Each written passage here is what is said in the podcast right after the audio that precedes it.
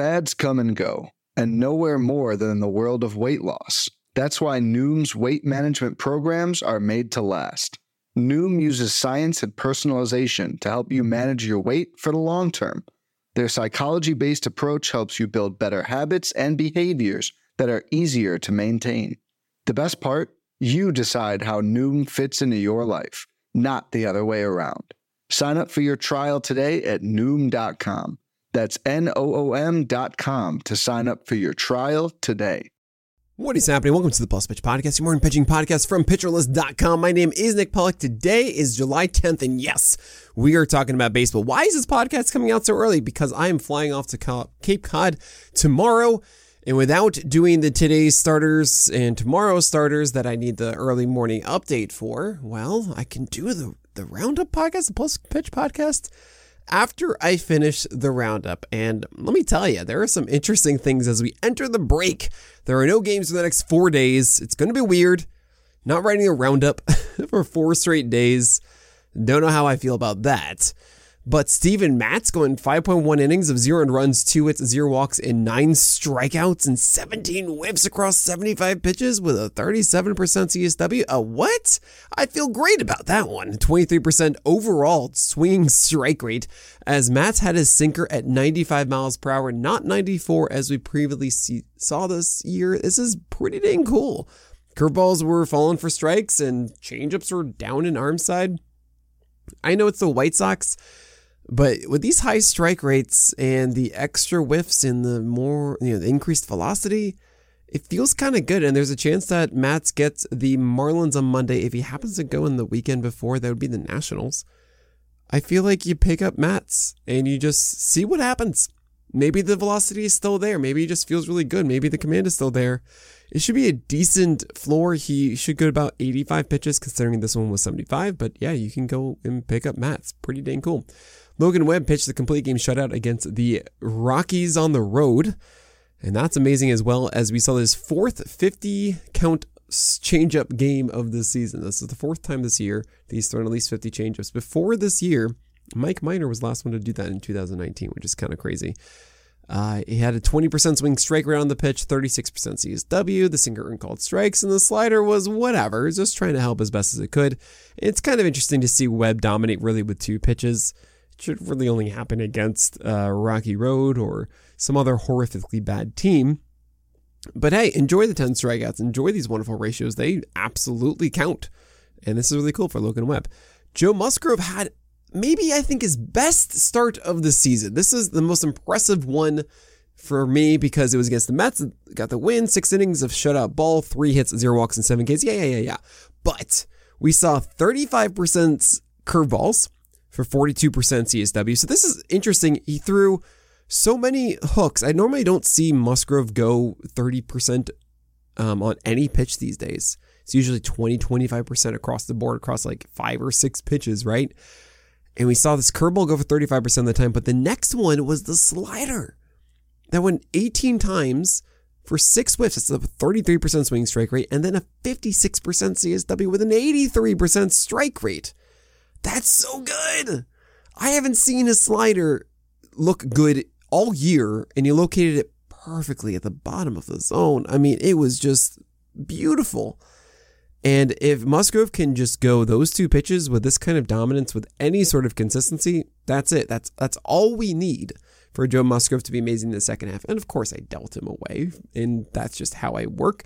But I love to see this. This is great. I mean, I have him in another league. It's just I need to get Sandy Alcantara in the Legacy one, and I hope both of them do well. But this is this is great. I, I I've been dying all year for this to happen, and I'm just just so happy about it. Wade Miley. This is a lot of really interesting guys. Wade Miley against the Reds got the win. This was in Milwaukee, not in Cincy. Six shutout innings of four hits, three hits, sorry, three walks, and eight strikeouts. And what's so interesting is it was cutters and four seamers, each up at least two ticks, hinting at three, which is, whoa, that, that's a lot of velocity. We saw the increase of velocity last time, and it stuck for a second straight start. And he threw just cutters and four seamers for all but 12 pitches. Um, I mean, I should say fastballs, including the sinker, and four each of his changeup, slider, and curve. And it's interesting because normally Wade Miley does go heavy on the changeup as well. But hey, this was working and he just stuck with that. He likely will get the Reds again in Cincinnati. So I don't know if I really want to go for that, but I feel like Wade Miley throwing harder and still having the command that he used to have is just going to amplify what he already did. And that's a cool thing. So you might still want to pick up Wade Miley despite it being Cincinnati, despite the Reds being this really hot offense at the moment. JP Sears against the Red Sox, five innings, zero earned runs, one hit, three walks, and four strikeouts, just five whiffs, 17% CSW across 89 pitches. And yeah, it worked still. I, I don't know. I don't really think that this is like the best command or JPC is just demanding this outing, but whatever. I'm happy it worked out. Also, Paul Blackburn and Ken Waldichuk came in relief because they both needed innings before the break. And Paulie punchouts didn't start as we expected on Saturday. I'm glad that he got his time and he's okay. Tarik Skubal against the Jays. I didn't want to start him because we knew he'd be on a pitch count and it was a Jays, but he produced four innings, zero runs, two hits, two walks, and five Ks. I mean, not massively so, but hey, that helps. 10 whiffs, 30% CSW. And the good news here, the four seamer, not only is it well commanded at the top of the zone, but 95 96 on it. Hey, no, that velocity that we saw in that first start back is still here. The secondaries need some help. The changeup and the curve and the slider are not precise yet, but as long as that fastball staying upstairs and with the increased velocity, it's going to be an amazing second half, especially when those secondaries do click in for a given start. The Pittsburgh Pirates had a bullpen game, so whatever. The Red Sox essentially had a bullpen game ever, so whatever. Chris Murphy tossed 67 pitches across three innings. Whatever, who cares? I do care about Patrick Corbin.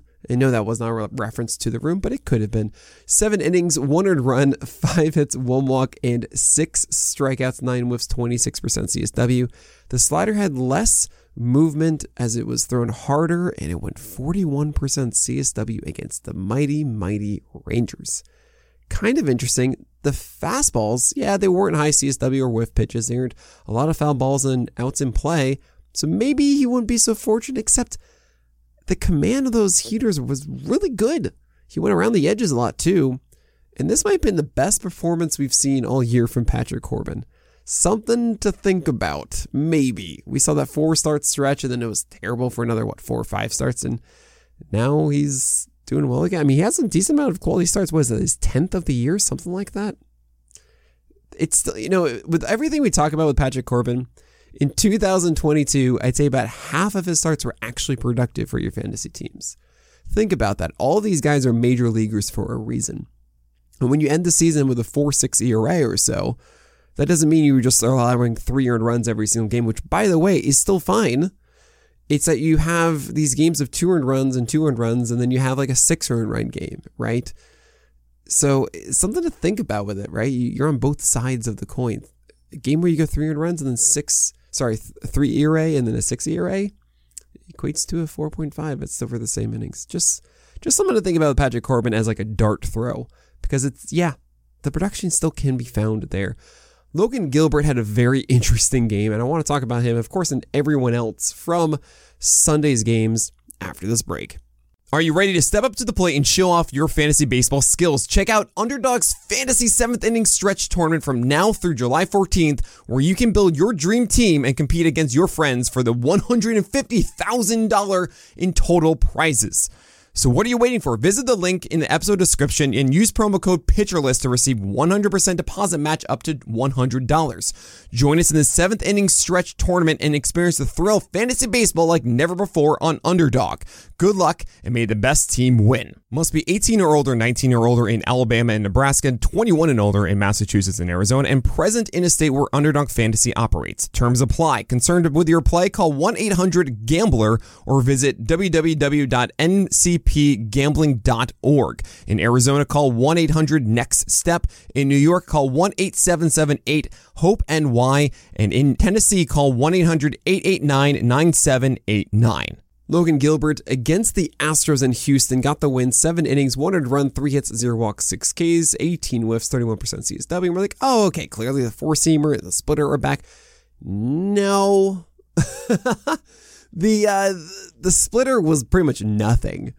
Um, the foul ball did well but it had a really low uh, CSW, 14%, uh, 14% clip, which is very bad. But it was really foul balls and outs. And he, he did well with it. Wow, the slider was thrown more than his four seamer. I don't think I'd ever see the day that Gilbert was throwing anything but his four seamer as the number one thrown pitch. But it was 38% sliders for 36% CSW. Meanwhile, the curveball, 61% CSW across 18 thrown. What? His secondaries? His breakers were the winners? This is Logan Gilbert. Man, that's crazy. And can you imagine at a start where Gilbert's four seamer goes like, I don't know, 35% CSW while holding onto the slider and curveball doing this well?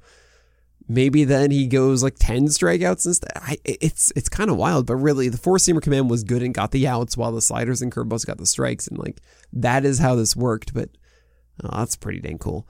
Um, Kyle Freeland against the Giants, 6.1 innings of one earned run ball, seven hits, three walks, zero Ks. How am I going to butter my bread with this? And he also was down two ticks on his four seamer slider as he ultimately left the game with a hurt shoulder. Uh, Ryan Yarbrough against the Guardians got the win. Six innings, one and run, six hits, one walk, and five strikeouts. Good stuff from the Fratty Pirate. I mean, he was throwing 87 and under across everything. It's, I don't know, I have a deep appreciation for that, of figuring out a way to make it work despite not having that overwhelming stuff. But uh, yeah, 10 over 25 curveball whiffs is not going to stick around. That is not a sustainable thing. So, hi, Ryan Yarbrough. That was nice. I'm happy you had a birthday party, but we move on. Domingo Germán against the Cubs, six innings, one earned run, one hit, three walks, and nine strikeouts. As the curveball was elite, as it always is, but the changeup actually did well, five over 19 whiffs, and that's good. So I like Domingo Germán as a pitcher for fantasy with a really good curveball, and hopefully the fastball and changeup are there on a given night. He gets the Angels next week. I don't know. I don't really love that. But yeah, I think you have to keep him rostered in 12 teamers. Ben Lively survived against the Brewers, 5.2 innings, one earned run, four hits, two walks, five Ks. If you remember when we got a little bit excited about Ben Lively, it was because he was throwing all these amazing sliders. Well, guess what? He threw seven sliders. 73% fastballs, though, for three over 55 whiffs. That's not what you want. And it's really a, uh, you know, I know they're coming in harder, around two ticks harder, but no, this is not the path to uh, success for Ben Lively. He's not going to become like a better Adrian Houser or something like that. Yeah, I would not lean in on Ben Lively.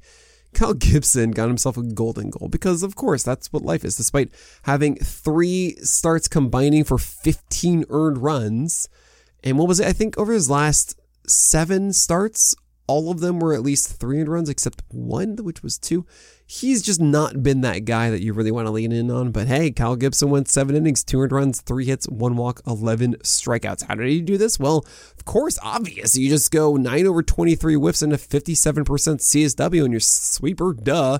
Oh, and also go a 24% swing strike rate on your changeup. I mean, how about a sinker at a 50% CSW? Like, that seems good. Oh, you know what? Maybe my cutter and my curve should go 70% strikes as well.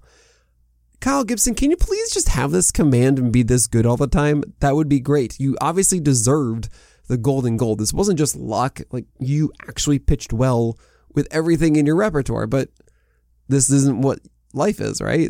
This is just a lovely moment. I don't know. He could get the Marlins next Monday, right? Uh, but yeah, yeah, you no, yeah, you can't. You can't, Kyle Gibson. I'm so sorry. Lucas Giolito has continued his really solid season. Um, seven innings, two runs, two hits, three walks, and five Ks. So what's really surprising to me about Lucas Giolito is he doesn't he doesn't really have those stretches or those back to back starts showcasing a new skill that gets me super excited about him. There's always a flaw in every single start. Here is heater was 93, which is fine. I'm okay with that. The changeup did really well with CSW, but it was kind of floated a ton, and the slider wasn't really a high CSW pitch, and it was just all right, you, you made it work against the Cardinals, who aren't really a strong team right now, but this isn't pristine Giolito, you know, and I don't know when we're ever going to see that, but he's been good enough. And I mean good enough as in like an SP3 for your fantasy teams. It's been really, really nice. So, yeah, Giolito's good. It's just, uh, I really just hope that he can actually be his best self at some point. That'd be fun. Please do that. Jesus Luzardo has continued just dominating. I know it's not shutout ball like it was his previous three starts. Each of them came with zero runs. So this one was 6.1 of two 200 runs, but it was he got the win, four hits, one walk, nine Ks.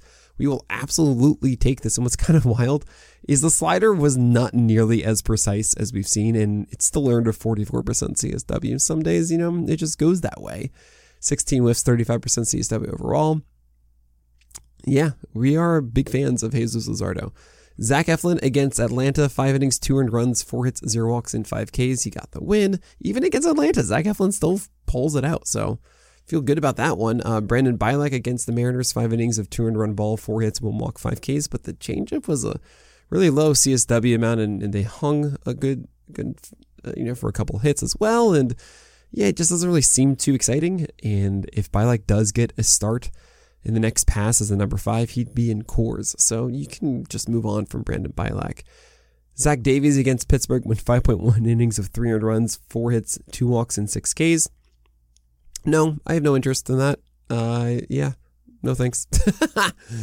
um, I just don't want to chase Zach Davies on my fantasy teams. Uh, Chris Bassitt against the Tigers was very disappointing. Four innings, 300 runs, nine hits, and across 89 pitches, zero walks, and four Ks he was up in velocity and his sinker's doing what it's supposed to do, getting a lot of called strikes. It's just nothing in the secondary department. Even the four seamer that has been a nice whiff pitch as he elevates it, especially in two strike counts, went over 18 CSW, 0%. Oh man, uh, the slider and cutter, which have been kind of the calling card for him the past year or two, yeah, not very good itself. It's a situation where we can't really buy into Chris Bassitt as this de- uh, dependable Holly anymore. And yeah, he had that 12 strikeout game, but that obviously is not who he is. So if you see something in this upcoming weekend where in your head-to-head leagues, Friday, Saturday, Sunday, there's something that you really need to push you over the edge to get that win. Yeah, Chris Bassitt might need to be the sacrifice for that. I'm not, you know, I, I don't think we're at a point where Chris Bassitt is just obviously going to turn it around in the second half. I'm sure he's going to have some great starts. And maybe he is very well worthwhile as like an SP3 or 4. That's like the ceiling, I think, for the second half. But there's a good possibility that Chris Bassitt just kind of is a hipster that is a headache inducing pitcher, stifling the entire roster for the rest of the season. Shane Bieber could also be that. Against the Royals, he went 6.1 innings of forward runs, 9 hits, 0 walks, and 6 Ks. The slider is everything to me, and he went just 1 for 11 whiffs in that. We've really, really seen like one good start in the past month with that Bieber slider. While the curve did step in, it kind of feels like stepping in for the strike. Like, oh, well, that's not working. I guess I'm going to try and come in. And uh, 40% CSW across 20 curveballs is good. I don't really think that this is going to last, though, as often as it is. Don't be a scab and all that kind of stuff, right? Like, this curve is not going to replace the slider.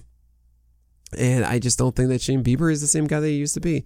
Do we hold on to him? If, look, if he gets the Pirates next Monday, I don't know how the Guardians are going to set up their rotation. Uh, if he's in the first three games, that's the Rangers. If it's the Pirates, that's good.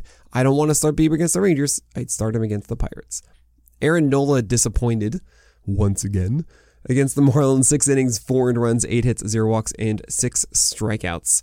Yeah, the command that we saw in the last start, not present. Nope, get out of here. Why? I don't know. Aaron Nola would be better. it, it's so annoying. I want to see sinker's arm side. I want to see four seamer's glove side. I want to see curveballs down. Like that's the rule. That's the rule. I know you're throwing a harder with an extra tick on your fastball and about two ticks on the curve. But if you can't locate it, then like it's just gonna be this. It's just so frustrating. Kyle Hendricks actually did well here, I think, against the Yankees. It was 5.2 innings of forward runs, 10 hits, 0 walks, and 5 Ks. But honestly, the same skill that we've seen of good sinker locations, good changeup locations is still there. So I think he got a little single down, and there was a. It was also careful Icarus as he allowed 300 runs in that sixth inning. He also allowed a home run from Volpe on a good sinker inside at 87. I think it was like right on the edge of the plate inside, and Volpe did a good job hitting that one out. But that's good stuff from Hendricks. So I'd hold steady with Hendricks here. Dane Dunning against the Nationals. A lot of people are really in on Dane Dunning, and that seemed like a slam dunk. Well, 5.2 innings, four and runs, seven hits, two walks, and four Ks. And the way I see Dunning is that he's kind of like Chris Bassitt in that he's super reliant on sinker called strikes, and then hopefully the secondaries are good enough. With Bassitt, we've actually seen promise in those secondaries. I haven't seen that promise in Dane Dunning secondaries, and they really weren't very good here. So, yeah, I don't have much interest going after Dane Dunning. Max Scherzer against the Padres, really annoying. I mean, he had a poor line, but it was 15 whiffs and 35% CSW. It's just kind of one of those nights. Just how it goes. You just keep starting him. Nothing is sending off alarm bells for me thinking that Scherzer now is cooked or something like that. Well, it stinks and you move on. Same really with Joe Ryan, 4.1 innings of 5 earned runs, 5 hits, 2 walks, 10 Ks. It's super frustrating when we finally got 25 sweepers for a 36% CSW. And what do you know? The fastball gets hit. That's insane to me. Okay. Well, two home runs. That's what happens. What are you going to do? And Bryce Elder against the Rays, yeah, I mean, it was against the Rays. I know it was really bad. 3.1 innings of seven earned runs, six hits, four walks, and zero Ks. I mean, if there's ever a start for you to throw away, it's this one. However, I have been saying, as every analyst will, that Bryce Elder is a sell high and blah, blah, blah, because yeah, the sinker and slider are not that amazing. But uh, I can't really say like the magic is over against the Rays and this obviously off night, right? Like You gotta give him one more. Just one more start for Bryce Elder, and then you can take it from there. Cool. Cool. All right, that is it for today's podcast. I will continue to have these on Tuesday, Wednesday, and Thursday and Friday, despite no uh, games being played. I have some fun ideas for what I want to do for those podcasts. So definitely make sure that you subscribe to the channel and all that kind of stuff. Is that a thing? Channels? Do we call it that? I don't know. Thanks so much for your support. And uh, yeah, enjoy the early podcast. But that is it. So my name is Nick Pollack. May your BABIPs be low and your strikeouts high.